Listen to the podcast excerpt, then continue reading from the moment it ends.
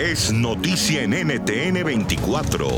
Doctor Andrés Felipe Arias, gracias por aceptar esta entrevista con Noticias RCN en un momento ciertamente crucial, porque en cuestión de días la Corte Constitucional debe decidir si usted tendrá derecho o no a una segunda instancia que revise su caso y bajo qué condiciones. Por eso quiero comenzar eh, preguntándole cuáles son los derechos que usted alega que le están vulnerando. Bienvenido. Buenas noches, José Manuel, y muchas gracias por la invitación y la oportunidad.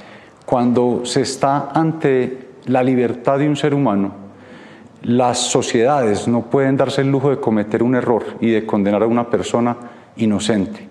Por eso, desde hace siglos existe una salvaguarda, una protección para que eso no suceda, para que no condenen personas inocentes. Y es el derecho a que cuando una persona es condenada, un juez imparcial e independiente revise la sentencia. Es una especie de control de calidad, si se quiere. Pero siendo absolutamente realistas, ¿usted lo que quiere es que le revoquen la condena o que le rebajen esa pena? No. Eh, primero, en este momento estoy pidiendo que simplemente me den el derecho a que yo pueda ir ante un juez imparcial e independiente a, que se, a impugnar mi condena. Y una vez yo pueda hacer eso, si se me concede ese derecho, yo estoy buscando es que se revoque mi condena. Yo soy una persona inocente. Yo fui condenado por delitos que no cometí. Eh, además, fui condenado eh, en ese entonces, hace ya varios años, por un tribunal que estaba politizado en contra del gobierno que yo serví y defendí, por un tribunal que tuvo unos integrantes que lastimosamente años después se probó que tenían vínculos con esquemas de corrupción, permeados por la corrupción. Usted lo que nos está diciendo es que lo, condenaron y lo juzgaron simplemente por el hecho de ser uribista, por razones políticas. ¿Usted no admitiría que cometió ninguna falla, ninguna equivocación o ninguna conducta que de verdad ameritara al menos una investigación? No, investigación se puede hacer a cualquier funcionario público, pero no lo pueden condenar simplemente por abrir una investigación, José Manuel. Es que nosotros probamos en juicio mi inocencia. Los testigos que llevaba la fiscalía hablaban a mi favor. Me condenan por un delito que es celebrar unos convenios de ciencia y tecnología con una entidad de la Organización de Estados Americanos, tal como lo habían hecho todos los ministros que iban antes de mí.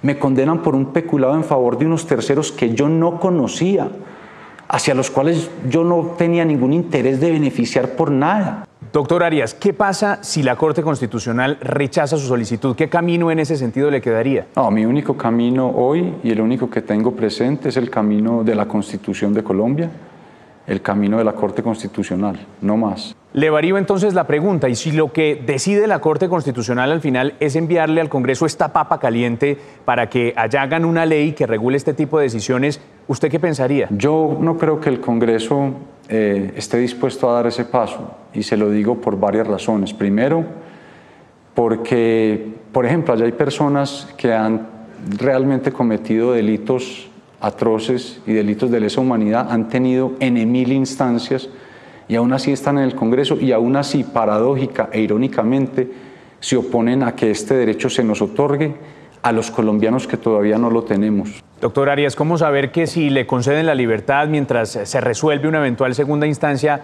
usted no va a volver a irse? Porque si yo puedo ir ante un juez imparcial e independiente, yo puedo probar mi inocencia, José Manuel. Y si mientras se resuelve esa segunda instancia le dan esa libertad transitoria, ¿usted se compromete con el país a que va a esperar esa decisión aquí en Colombia, que no va a buscar irse del país? Mire, me comprometo a otra cosa que va más allá. Si a mí me permiten acudir a un tribunal imparcial e independiente, yo me comprometo a no pedir la libertad y a quedarme encarcelado mientras tanto. Y no debería ser así pero me comprometo a eso. Si eso le da paz espiritual a quienes eh, se niegan a que esto pueda darse. NTN 24, el canal internacional de noticias con información de interés para los hispanos en el mundo.